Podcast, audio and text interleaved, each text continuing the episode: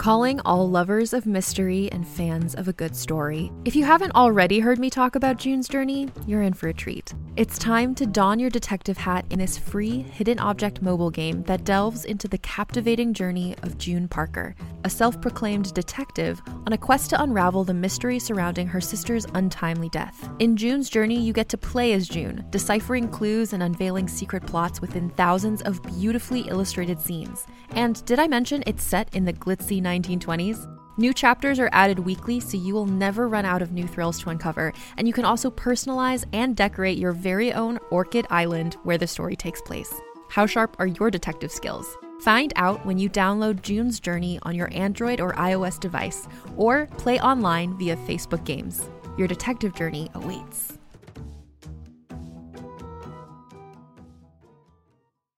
Greetings, adventurers. Today we're excited to introduce you to a new story Dark Dice, a horror podcast that blurs the line between actual play and audio drama, where the story is determined by the roll of the dice. Six adventurers embark on a journey into the ruinous domain of the Nameless God. They will never be the same again. One of the players is not what they seem after a doppelganger, a creature that can assume the form and voice of whatever it kills, infiltrates the team. As the players are picked off and replaced one at a time, can they figure out who the monster is before it's too late? Can you? Here's a quick example of what our show sounds like. The uh, shambler with the jar of liquid inside of him.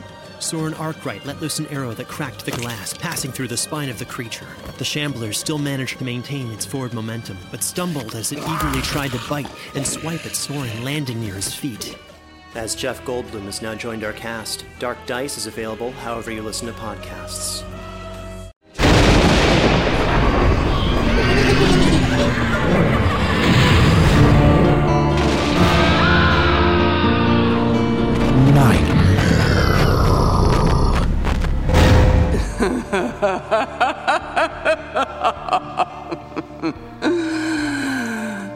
Sure you want to be here?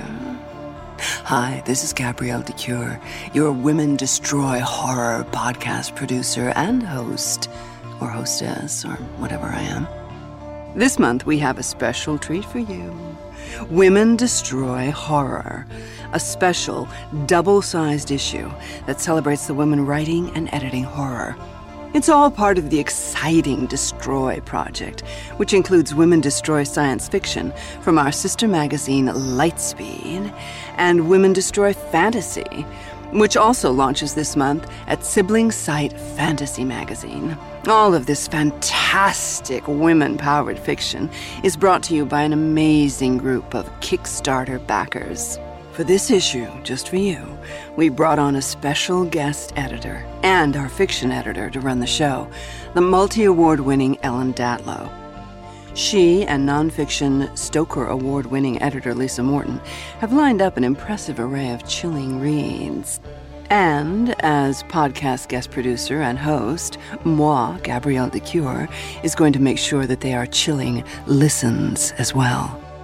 Women Destroy Horror contains eight fantasy stories, five original, never before published pieces, alongside with three fantasy classics. There's also an array of nonfiction features, as well as interviews with several of the authors. Mm, fun. This podcast will bring you two of our original fiction selections this month. But if you want to get the whole issue, and why wouldn't you, the ebook is available for just $2.99. You can't even get trick or treat fun size M&Ms for $2.99. Or if you're more of the feely mealy I have to have it in my hands sort, the trade paperback edition is available for $12.99. This special issue is sponsored by our friends at Samhain Publishing. This month, be sure to look for the anthology What Waits in the Shadows. And you must do this read an excerpt from Catherine Cavendish's novella from the anthology Linden Manor in this issue. Now, you do that because I'm telling you to do that. Or learn more at samhainpublishing.com. That's S A M H A I N publishing.com. It is an honor and a delight, and my right as a woman, to bring Nightmare Magazine to you in this special celebration of women writing and editing horror short fiction. If you enjoy these podcasts and would like to learn more about the Destroy projects, including where you can purchase the whole issue in ebook or trade paperback format, please visit destroysf.com. Are you sure you want to be here? You know, you know, I take umbrage. Is that the word umbrage? Oh, that's a good Halloween word. I take umbrage at the fact that anyone would question whether women can create horror. Listen to this quote I have love in me the likes of which you can scarcely imagine, and rage the likes of which you would not believe. If I cannot satisfy the one, I will indulge the other. Go, Mary Shelley. That was over 150 years ago. Did you know that she published Frankenstein before she was 21? Oh, God, my to do list. All right, uh, British. She was British. Let's move over to Greece as long as we're on the other side of the world right now. The Greek women, dear Lord, talk about horror. Medea, Medusa, the Bacchae, Bacchae, back off. There's something extremely delicious in that that tittering feeling when the audience or the listener or the reader is right on the point where they don't know whether they want to laugh or they want to cry or run out of the theater. Of course, one would run out of the theater, uh, staying in the Greek mode, if one were watching the attack of the giant Moussaka, 1999. Our fabulous author this day was also a film critic. I wonder what she thought of that film. Anyway, this leads me to the introduction of the story. And my boss says I can't take more than a minute 30 to do this because you guys are waiting for the story. So here we go. From British Frankenstein authoress uh, 150 years ago to the crazy Greeks, which were way back earlier than then, to today. This is for you. This is not for you. No, the, the name of the story is This Is Not For You by Gemma Files. Born April 4th, 1968, in London, England, Gemma Files is the child of two actors, Elva May Hoover and Gary Files, and has lived most of her life in Toronto, Canada. Previously best known as a film critic, teacher, and screenwriter, she first broke onto the horror scene with her short story, The Emperor's Old Bones, won the International Horror Guild's 1999 award for Best Short Fiction. Her current bibliography includes two collections of short work, Kissing Carrion and The Worm in Every Heart, both prime books, and two chapbooks of poetry, Bent Under Night from Sinnersphere Productions and Dust Radio from Kelp Queen Press. Her first novel, A Book of Tongues, Volume 1 in the Hexslinger series, CZP, was published in April 2010. The trilogy is now complete, including sequels A Rope of Thorns, 2011, and A Tree of Bones, 2012. And she is hard at work on her first standalone novel. Files is married to fellow author Stephen J. Barringer, with whom she co wrote the story Each Thing I Show You is a Piece of My Death for Clockwork Phoenix 2, Norilana Books. This is Not For You by the amazing Gemma Files. Read for you by the outstanding Claire Benedek.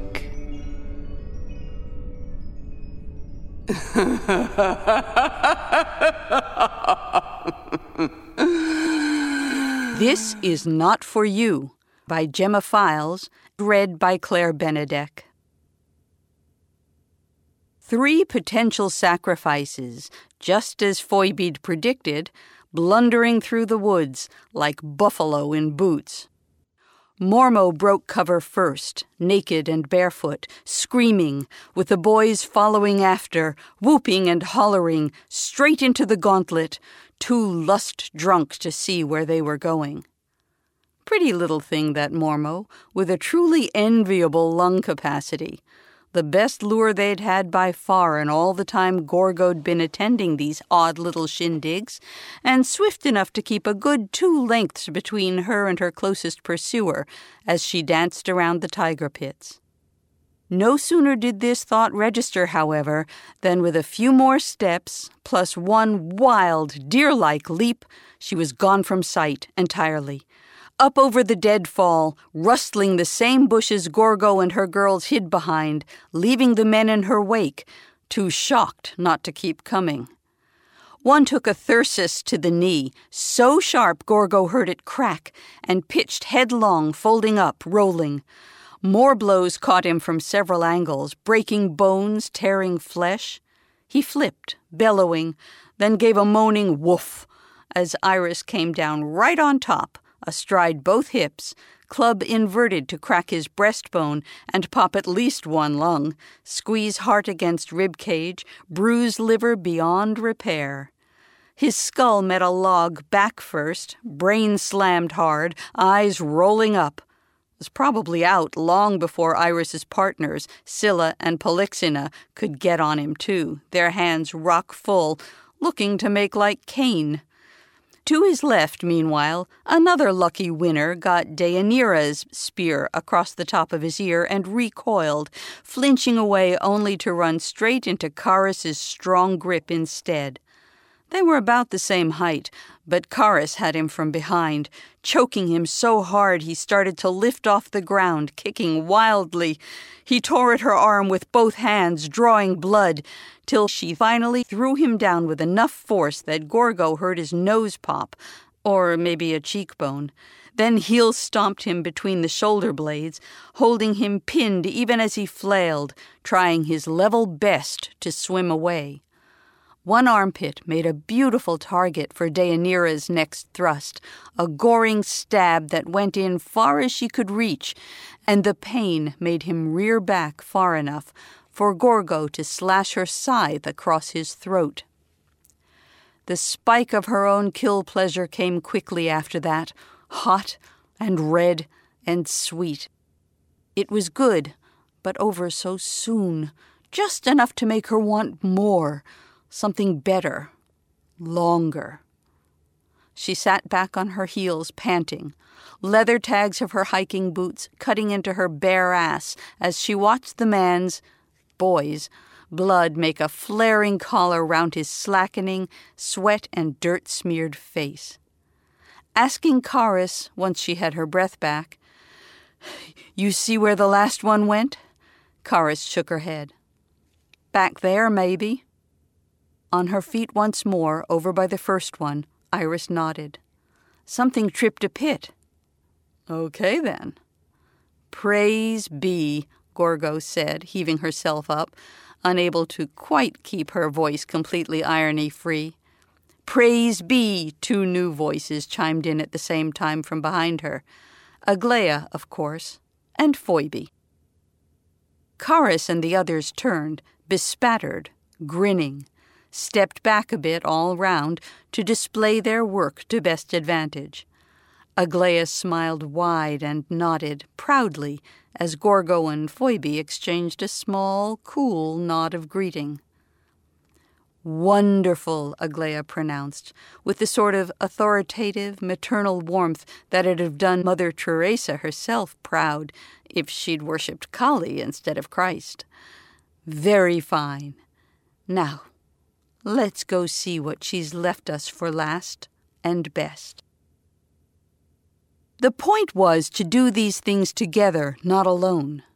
The point was to do them in secret as much as could be arranged for. The point was to go elsewhere overnight and stay as long as it took to get it done. The point was to make it count. The whole point of a mystery religion, in fact, as Aglaia kept reminding them, was that it was supposed to be, and stay, a mystery. That wasn't her real name, obviously. They'd all taken new ones, first as pseudonyms on the cult's website, then as part of their bonding exercises in meat space, as the kids put it. It was to draw a sort of metaphorical line from old to new, a clear path of translation, adaptation, some of them came from what passed these days as traditional backgrounds. Odd idea that, all these mistoi and goddess worshippers, apparently long embedded in between the non denominationals and the atheists. But for most of them, this was just a fantasy, a deep rooted need, a burgeoning itch they'd never quite known how to scratch before eventually stumbling across the myths, the literature, the site itself, which Phoebe had started and still maintained. A particular urge which everything around them said was bad, wrong, unnatural, even as that blood beat voice inside told them it was anything but. We shouldn't feel ashamed, Aglaia, an elder stateswoman of some sort of brown persuasion, her graying, loose curled hair cropped short, had said during their first real meet-up. Never. What we do here is older than everything else, all the forces arrayed against us. Older than laws, older than rules, older than the inadequate language we used to try and describe it with. It can't be explained. It doesn't have to be justified. And much as we may serve it, may be personally elevated by that service, transfigured even, we are none of us as important as the principle we subsume ourselves to. The tradition survives, always.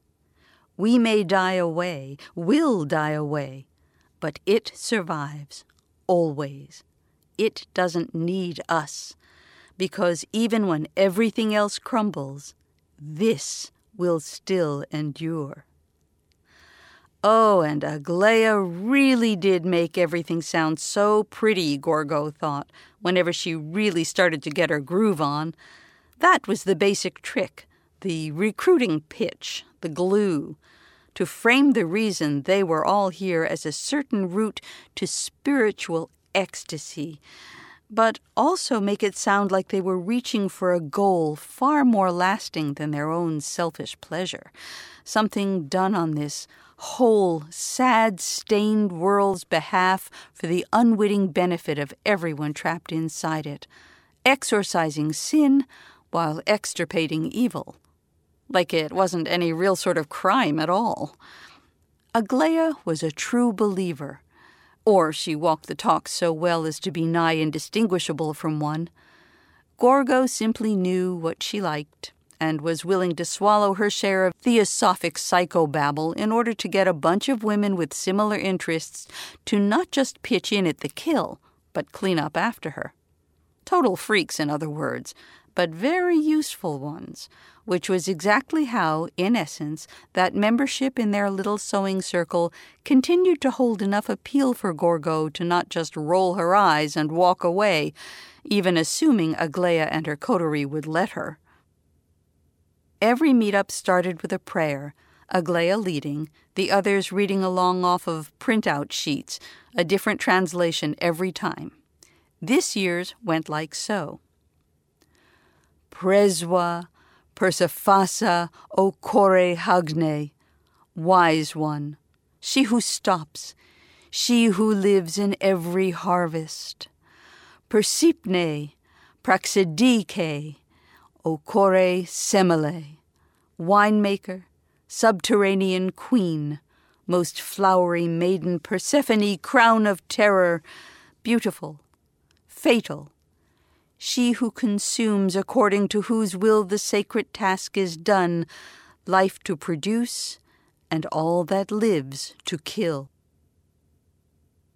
So, what is it you do these days exactly? Phoebe asked under her breath, sidling up at Gorgo's elbow. Still bending young minds? Or did they finally figure out you never actually made it all the way through teacher's college? Gorgo shrugged. Oh, you'd be surprised how little research private schools put in selecting instructors. We're doing romantic poets this semester, Keats and all. Oh, what can ail thee, knight at arms, alone and palely loitering? You tell them it's a tuberculosis metaphor? On the top layer, sure. Some girls I push harder. Seed an idea here and there, set tests, try to seek out where their more hidden inclinations might lie. I didn't know Aglaia was signing off on any more recruitment drives, especially amongst the underage. She's got nothing to do with it, Phoebe. Phoebe. Whatever. Yeah, okay, I mean, what's in a name, right? Susan. Awful mysteries here are ours, Aglaia continued. So we celebrate them in your name, which no one may in any way transgress. Happy is she who has seen and believed, both on top of the earth and under it, though she who is uninitiate will never reap a like crop after death, but stay forever buried there in darkness and in gloom. Think that's my real name you got there, little bitch, just 'cause you hacked it out of my digital footprint? Gorgo projected while staring Phoebe down, as Phoebe struggled to do the same and failed. My original? Think I couldn't change it or anything else about me in a minute or less if I wanted to? Walk away, disappear off the grid, and not come up for air till I stuck my scythe in your tech savvy spine? Think again. She was a bit of a parody, Phoebe, with her all black clothes and her hair banded in grown out dye jobs like a floppy, cross cut section of tree. You could practically track her stylistic evolution, or lack thereof, from manic panic to Clairol to henna to what Gorgo could only assume was probably her natural shade, a subtle mousehide leather tone flecked here and there with the first glints of gray. Deep, slightly keloided dimples bracketing her mouth had once held barbell piercings, just like that scar furling her lip corner told of a torn free labrette. She wore a tricked out pair of granny glasses with hipster thick frames and tended towards using blush for eyeshadow. But she sure as shit did know how to run a dark net, so that was something at least. Up near Aglaia, everyone was chanting again. Gorgo mouthed the words as Phoebe mouthed them right back at her, a second or two late. Blood waters it, blood grows it, blood alone sees it flower, great seed, seed of flesh and bone, Persephone's awful gift that nurtures and destroys this world one sacrifice at a time, one lover, one child, one king. Truth was, it would be nice to share interests with somebody in private life, Gorgo occasionally caught herself thinking. To be a mentor. She sure wasn't too likely to breed any soft minded little co conspirators herself, not at this late date, even setting the problem of stud stock aside. Adoption wasn't really an option either, or fosterage for similar reasons. Short of walking away from her local maternity ward with a free souvenir, therefore, cherry picking each new class for potentials seemed the next best thing. Hadn't found any thus far, but it was early days still, and she remained hopeful. Now she set hands on hips and waited, staring down, a whole extra ten years' worth of game face blankly in place. She had roughly a foot of height on Phoebe, plus a good fifty pounds in heft. Not that she expected things would get physical. Both of them had a certain investment in returning to work next week, after all, and doing it while looking like nothing worse than the morning after a particularly celebratory girls' night out. But when you'd been looking forward to something all year, sometimes things just happened. A second later, however, Phoebe shrugged, raising her hands. No harm, no foul. I'm sure you know what you're doing, she said. I mean, we're all adults here. What you get up to on your own time's no concern of mine. Nope, Gorgo agreed. So, anyone know who the sacrifice is going to be yet? Whoever gets here first, Phoebe replied. Same as usual. Well, how many candidates in play? Three groups, two to four components each, maybe four. That's short odds. Not really. I'd show you the math, but. Here Phoebe trailed off, maybe thinking, I wouldn't want to bore you with it, or even, you wouldn't understand, yet smart enough not to voice whichever outright, either way. Continuing soon enough, you ever know anybody not to show up? Now it was Gorgo's turn to shrug. Not yet, was all she said. But that, as Aglaia would no doubt say, was where faith came in. The place they gathered had been a campground once upon a time. They arrived singly from every direction, mostly by public transport, then hiked to the meet point, where Aglaia and her acolytes had already set up most of the necessary infrastructure dug catch pits, strung bells, planted weapons, thyrsi made on site, plus whatever else they brought with them, and built the cremation pyre high for afterwards. People didn't tend to get naked till the appointed hour, which suited Gorgo fine, though there were always noticeable exceptions. Right now, for example, she could see tall, lean Charis belly dancing by herself off in the middle distance, pleasantly soft from hormones, and with her bush grown full to hide the rest, yet proudly displaying the scars where her implants had gone in every time she backbent far enough for them to catch the light. At least one potential sister had quit because of Charis, or tried to, made it back almost as far as the North Road before Gorgo had caught up with her, dragged her into the bushes, and buried her under a deadfall with her flesh flensed sky burial style so the animals would come running. It had been an on the fly decision, simple self preservation instinct twisted into altruism by circumstance, done on behalf of a community Gorgo often questioned whether she needed at all. Still wasn't entirely sure Aglaia even knew about it, though she suspected yes, especially since she hadn't found any bones left to crush with a hammer when she'd checked the makeshift grave last time they met. In Gorgo's estimation, however, the Radfems could say what they wanted, but Charis had always held her end up well enough to merit whatever help Gorgo chose to give her. Once the hunt was on, she was no different than any other gal with an oversized clit. Better, considering her sheer stamina, her extra long reach, and strong militarily trained grip. When they piled in on the final sacrifice all together, Gorgo had seen Charis literally work a man's head from his shoulders like some live action Mortal Kombat kill, twisting the finger torn ruin of his throat and neck till his vertebrae snapped and spinal cord slithered free. Sparagmos, Aglaia called it. The Maenad's frenzy, bull sacrifice. A rending apart, followed by omophagia, eating the flesh raw or, as Gorgo'd always called it, albeit only to herself, fun. I know you don't think you're one of us, really, Aglaia told Gorgo, as Gorgo poured herself a bowl of ritual kykeon. But you do keep on coming, don't you? Why do you think that might be? Cause I like it? You're no great fan of organized religion in general, though, I think. Most sociopaths aren't. Yet you must admit it can be useful as a concept, even to those who question it. Gorgo sighed, steeling herself to stay polite. Oh, sure, she replied. Mainly in that it gives us divine permission to go on ahead and do what we were gonna anyways, all wrapped up in a pretty story. Secret knowledge, women's magic, the matriarchy reborn.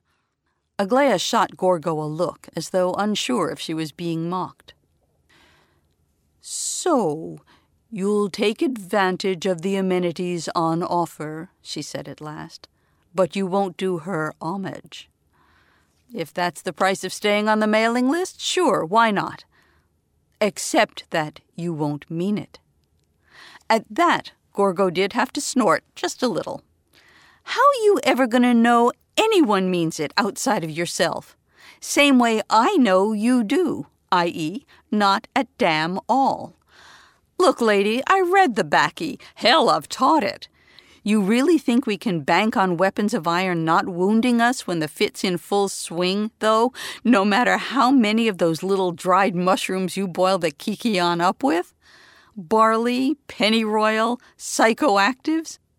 It's a nice high, but I don't ever remember getting milk and honey from stones or tearing up trees by their roots while I was on it, let alone wearing snake necklaces or breastfeeding wolf cubs. Communion wafers aren't made from real man meat either. Our feasts are, and not metaphorically. they weren't, that'd be the deal breaker right there for me. Aglaia chuckled. I've seen you hunt, she said one of our fiercest when she enters in. Hard to stop once I get going, I'll give you that, Gorgo agreed, suddenly tired. Come on, though. What I run on's a fetish, not superpowers. I just like to kill people. Ah, but you don't just kill people, do you, when you have the choice? I'm not talking about self preservation or opportunity. I mean pure desire, perfect victim, the image you touch yourself to. Gorgo snorted again, yet the words brought it rising up behind her eyes anyhow, automatic, irrefutable. A man, always, young and juicy for preference and strong enough to fight hand to hand, take damage from, even, possibly, risk losing to. Not that she ever had. No, she admitted at last with reluctance. You're right. That's never just people. Then you do her work, and always have, without even knowing it. Gorgo shook her head, stubborn. Dress it up all you want, Aglaia. What I do is what I choose to. That's the whole truth and nothing but. 'Cause I like it. I don't need any other reason. It gets done, however, either way. Oh, yes. The area of study devoted to those like Gorgo was choked with truisms, creating spaces she'd always found it easy to slip between. Most serial killers, accepted lore went, were white rather than not, middle class or lower, organized or dis, and male overwhelmingly, which meant that although there obviously had to be some who weren't by simple process of elimination, nobody really spent a whole lot of time looking for them didn't hurt that women coded societally as victims rather than predators, conferring a weird invisibility on those who didn't worry about becoming somebody else's meal. When men's eyes turned towards Gorgo with ill intent, she met them head on, smiling. Those unused to the concept turned away. Those who didn't had made their bed, and she felt no guilt about laying them down in it. As it turned out, this attitude formed yet another point of sympathy between Aglaia's lot and herself, since, according to the mysteries, sacrifices self selected through willing, deliberate transgression. They had to know there was a taboo in play, even to have some idea of the potential stakes involved, and choose to break said taboo anyways. Luckily, that was men in a nutshell, or so Gorgo had always observed. Long before the internet, it had been a truth universally agreed on that whenever somebody started talking about a space being women only, a segment of the male identified population would come running with dicks out, ready to mark their territory, in the hope no bitch would ever again be dumb enough to believe herself in possession of something they couldn't access. It was a winning combination of social mores and genetics, bless their hearts. Just the way we're made, ma'am. Now get in the kitchen, etc. Everywhere but here, Aglaia claimed proudly. And so far, her claim had yet to be disproven, there being an undeniable strength in numbers which far outstripped whatever one woman could achieve alone. Everybody wanted community in their heart of hearts, even those who knew themselves at base quite outrageously unsuited to maintain it. Female serial killers hid behind gender constructs as a rule. They usually played out the roles people, men, expected them to, then killed inside of that as poisoners, black widows, angels of death, caregivers turned toxic. The reason the Maenad myth had been so discounted down the centuries, according to Aglaia, was that the very idea of a woman jumping on somebody and tearing them apart seemed physically impossible. But one had to wonder, like Gorgo remembered doing even as a child, was there a reason men seemed so wary of allowing women to congregate in groups? Could it be they guessed how a pack of women might be indistinguishable from one of lionesses? Of hyenas? Hours passed in chanting, dancing, singing, and the sun dipped low. The kykeon, fresh cooled, got passed around like white lightning. Gorgo drank her next slug in one gulp, watching the newest Mistoi sip, wince, almost puke. She already felt the drug deep inside her like hooks, opening her wide, letting in the world. As the dusk began to swim and click around her, she saw Phoibe appear at Aglaia's elbow, night blooming suddenly, pale out of dark. Watched her murmur in the priestess's ear, then vanish once more as Aglaia turned to motion Gorgo near. Intruders at the perimeter. Mormo has them chasing her already. Easy meat for our best huntress. Gorgo rose, nodding, to shuck the last of her clothes. She left her footwear on, since running barefoot through the woods was like asking for lockjaw. But Aglaia didn't say anything, possibly since her good right hand Phoibe had apparently decided much the same, albeit sticking with sandals instead of Gorgo's comfortably weighted hiking boots. Charis handed her one more dose, which lit her up like a punch. Someone she couldn't quite see hugged round her from behind, smearing two mud clay handfuls across both breasts at once, then down over her abs to cool her thighs' hot V. Gorgo tossed her hair and pulled loose. Charis caught her mid stumble, grinning. Y'all ready? she asked. Sure am. Thyrsus, baby girl? Brought my own, thanks. The scythe handle fit nicely into her palm. You comin' big, sis? Bet your ass, Charis growled, voice dipping lower than she probably wanted it to. Not that that mattered. The ecstasis was on them both, pumping their blood, stiffening every sinew. Around, Gorgo saw the rest of the pack assembling, all the familiar faces Iris, Scylla, Polyxena, Deianira. They took off running, like Artemis herself led the way. And here they were now, the tiger pit's displaced covering, lid of the kiste, the sacred basket. Gorgo kicked it aside to reveal a third young man, boy, staring up, down on one knee, and crying with pain, at least one ankle probably shattered from the fall. He was a sweet looking piece, muscled like a wrestler, hair picked out into a soft natural. His skin gleamed, shade falling somewhere between Deianira's ruddy bronze and Aglaia's warmer, darker hue, which was a fairly apt comparison as it turned out, because when he caught sight of Aglaia peering down on him over Gorgo's shoulder, his eyes went wide, fixed with shock and awe and terrified recognition. Mom? he managed, voice breaking. Mom? What. What are you doing here? Aglaia didn't answer, not immediately. Just drew herself up, turning to stone, crossed her arms, and waited, possibly to see what happened next. Mom, shit, you have to help me. They're crazy. These women are all. Mom!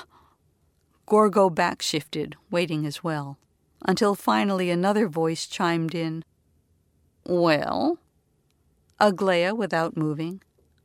Well, what, Phoibe? The woman in question came shoving her way through, pale as a twilit ghost, till she stood almost at Aglaia's side, Almost, but not quite. He's penetrated the mysteries, hasn't he? she declared, nodding downwards, voice pitched to ringing. Seen things done, heard things said, just like the rest of them. Should the priestess's son go free and other women's sons pay in his stead? Is this her will? Posturing little hooker, Gorgo thought. Didn't hear Aglaia say what she wanted done with him one way or the other myself, Gorgo pointed out. And since I'm a hell of a lot more likely to listen to her than to you on this subject. Ha! The unbeliever speaks. Phoibe threw her arms wide, addressing the whole cult, now flocking in around Gorgo's hunting team. See how she mocks? Ask yourselves why Aglaia would ever let somebody like this in in the first place, let alone allow her to stay. Then ask yourself if it isn't obvious that the goddess chose to punish Aglaia for her hubris by sending her firstborn to the killing floor. How else could it have happened? Defend yourself, idiot! Gorgo tried to project Aglaia's way, watching heads on all sides begin to nod, albeit reluctantly. But Aglaia's eyes stayed on the pit, her whimpering child. She might as well have been a statue. Murmuring spread in every direction like a tide. Time to run, maybe, Gorgo thought reluctantly, gripping her scythe hard enough to hurt. Save yourself before this shit shifts on you. Drop out, get gone. This was a bad idea. It's like Mrs. Gast used to say, my third foster mommy. Someone like me just needs to stay the hell away from people I want to keep safe. Unless I'm killing 'em. That was when it happened. Sharp as a wound that same unfurling times 10,000, the kykeon's blows suddenly felt all over, a general uproar. This lurching, queasy sensation of opening up so far it was like her insides were out, skin shifting, one massive neuron blur. Blood broke from her nose, mouth, the corners of her eyes. Later, she'd find burst vessels on both eyeballs, a pair of tiny red flowers. For now, however, it was as though something else had a hold of her, puppeting her from the gut, making one hand fly out, scythe's point sticking deep into Phoibe's still babbling throat, then jerking free again, conjuring a flood. The spurt slapped across Gorgo before hitting Charis, who gasped and Aglaia who didn't. A general cry went up, cultists reacting as one. Phoibe fell, flopping, while Gorgo shivered, still upright, mouth opening against her will. Words torrented free, garbled, unfamiliar, Greek accented, saying, Fury source, wrathful one, all ruling virgin, Kore Semele, light bearer incandescent, horned maiden, earth's vigorous daughter, when death comes, we go willingly to your realms until again you send us forth into this world of form. She didn't know this prayer, Gorgo realized, unable not to complete what she could only assume was the verse's ancient formula. Not one she'd heard, nor one she'd read. No translation of the Bacchae she'd ever taught could have left it behind in her mind's folds, waiting to suggest itself under pressure. No, this was something else, something other. At her boot tips, Phoibe had almost ceased shuddering. Gorgo found herself pointing at her, mouth stretched, body snatchers wide, pronouncing, How'd it happen? Ask the hacker, the girl with the math. Ask her how she sought him out online, groomed him, brought him and those friends of his here because she wanted to mount a coup. Thought he'd make Aglaia look weak in front of you, that she could turn you against her chosen. But nothing happens ever except that she allows it. Praise be, Charis chimed in, wiping Phoibe's blood straight into her mouth. Praise be, Iris agreed, kicking Phoibe so she flipped, so her last breath went down into the earth itself, Persephone Preswa's home. To which Aglaia finally nodded, dignified as always, and put her hand on Gorgo's still shaking shoulder, palm print burning a hole.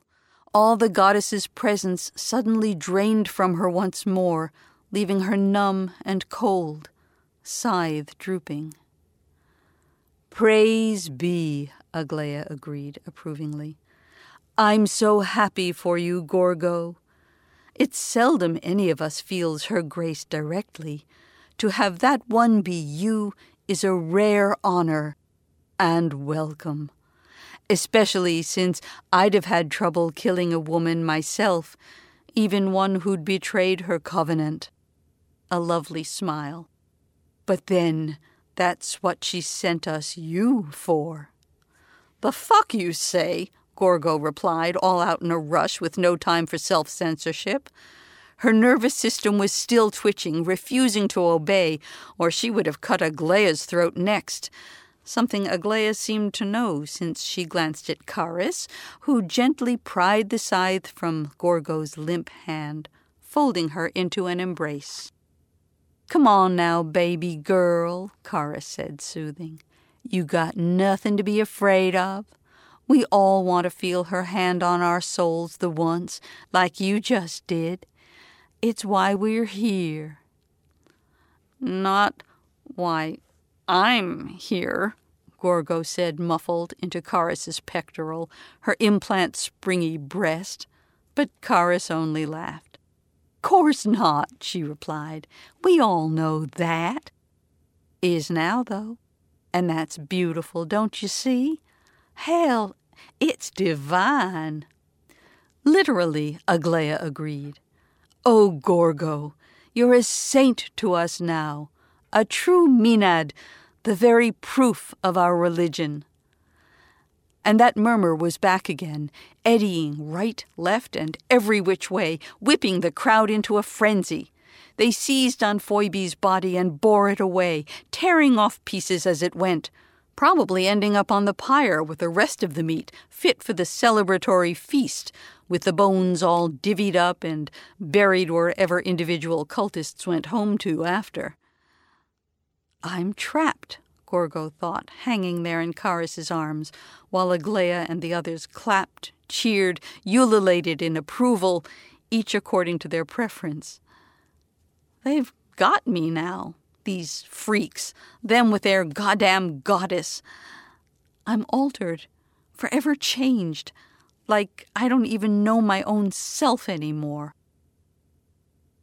What about him down there? She asked, finally, through trembling lips. Throughout the preceding action, the still pit trapped boy, Aglaia's unlucky son, had fallen silent long since in terms of pleas. Now it was just grunts and cursing. Oh God, oh God, oh shit, help me, please! With the kid scrabbling at the walls like a crippled badger, trying his level best either to heave himself free or bring the wall's earth in on top of him so he could suffocate before they pulled him free and ripped him apart. Perhaps having stared enough, however, Aglaia didn't even look this time simply shook her head, curls lifting slightly, softer than his, yet similar, Gorgo could now see, and said, Phoibe called him, but she made him answer. This is not for him, for any of them, yet still they come, anathema, to be dedicated, to be cursed. He chose his own fate. At that the scrabbling stopped, as if kicked.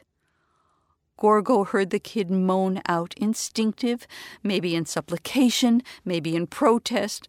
Mom, oh, Mom, Mommy, no, please, God, please. True believers, true belief. Not such an arrant hunk of legitimized murder wrapped in bullshit fairy tales after all, as it turned out. More's the fucking pity. No God here, little boy, Gorgo thought, as close to sadly as she was capable of, and closed her eyes.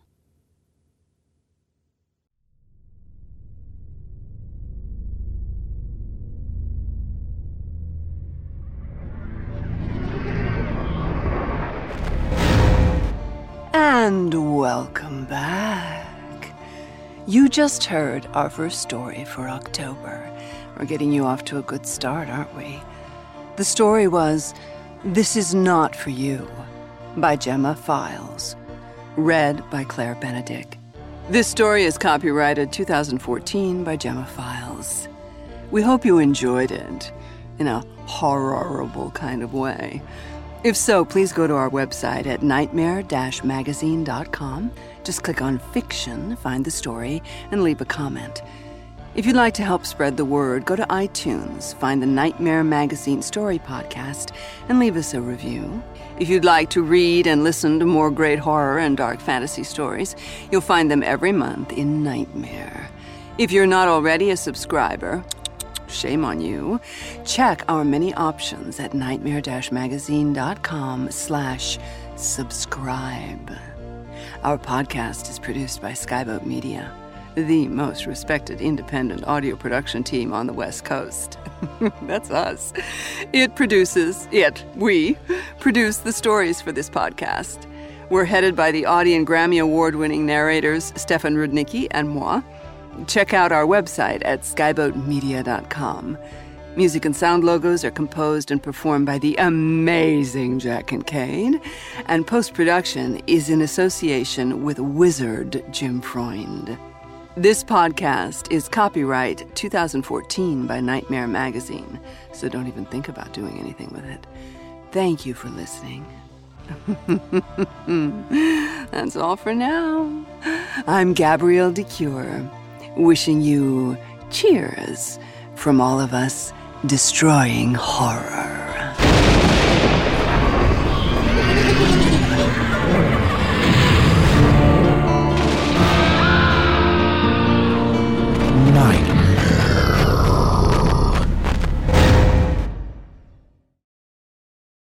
Hey there, this is Justin Bartha. I made a funny new podcast, King of the Egg Cream. It has the greatest cast in the history of podcasts with actors like Lewis Black, I'm torn by my feelings for two women. Bobby Cannavale, You can eat it, or if someone hits you, you can put it on your cut. Melanie Lynskey, I wonder what these marvelous things are that look just like boiled chicken feet. Jason Ritter, I can break things and pick locks and kill people. Michael Stuhlbarg, The whole point is to inspire people that they should make themselves better. Ari Graynor, No, don't whet its appetite. What are you, an idiot? me, Justin Bartha, That's not just any egg cream, that's a Lemke's special. and all narrated by the hilarious Richard Kind. This is the story of Harry Dalowitz and how he rose from nothing to become New York's King of the Egg Cream.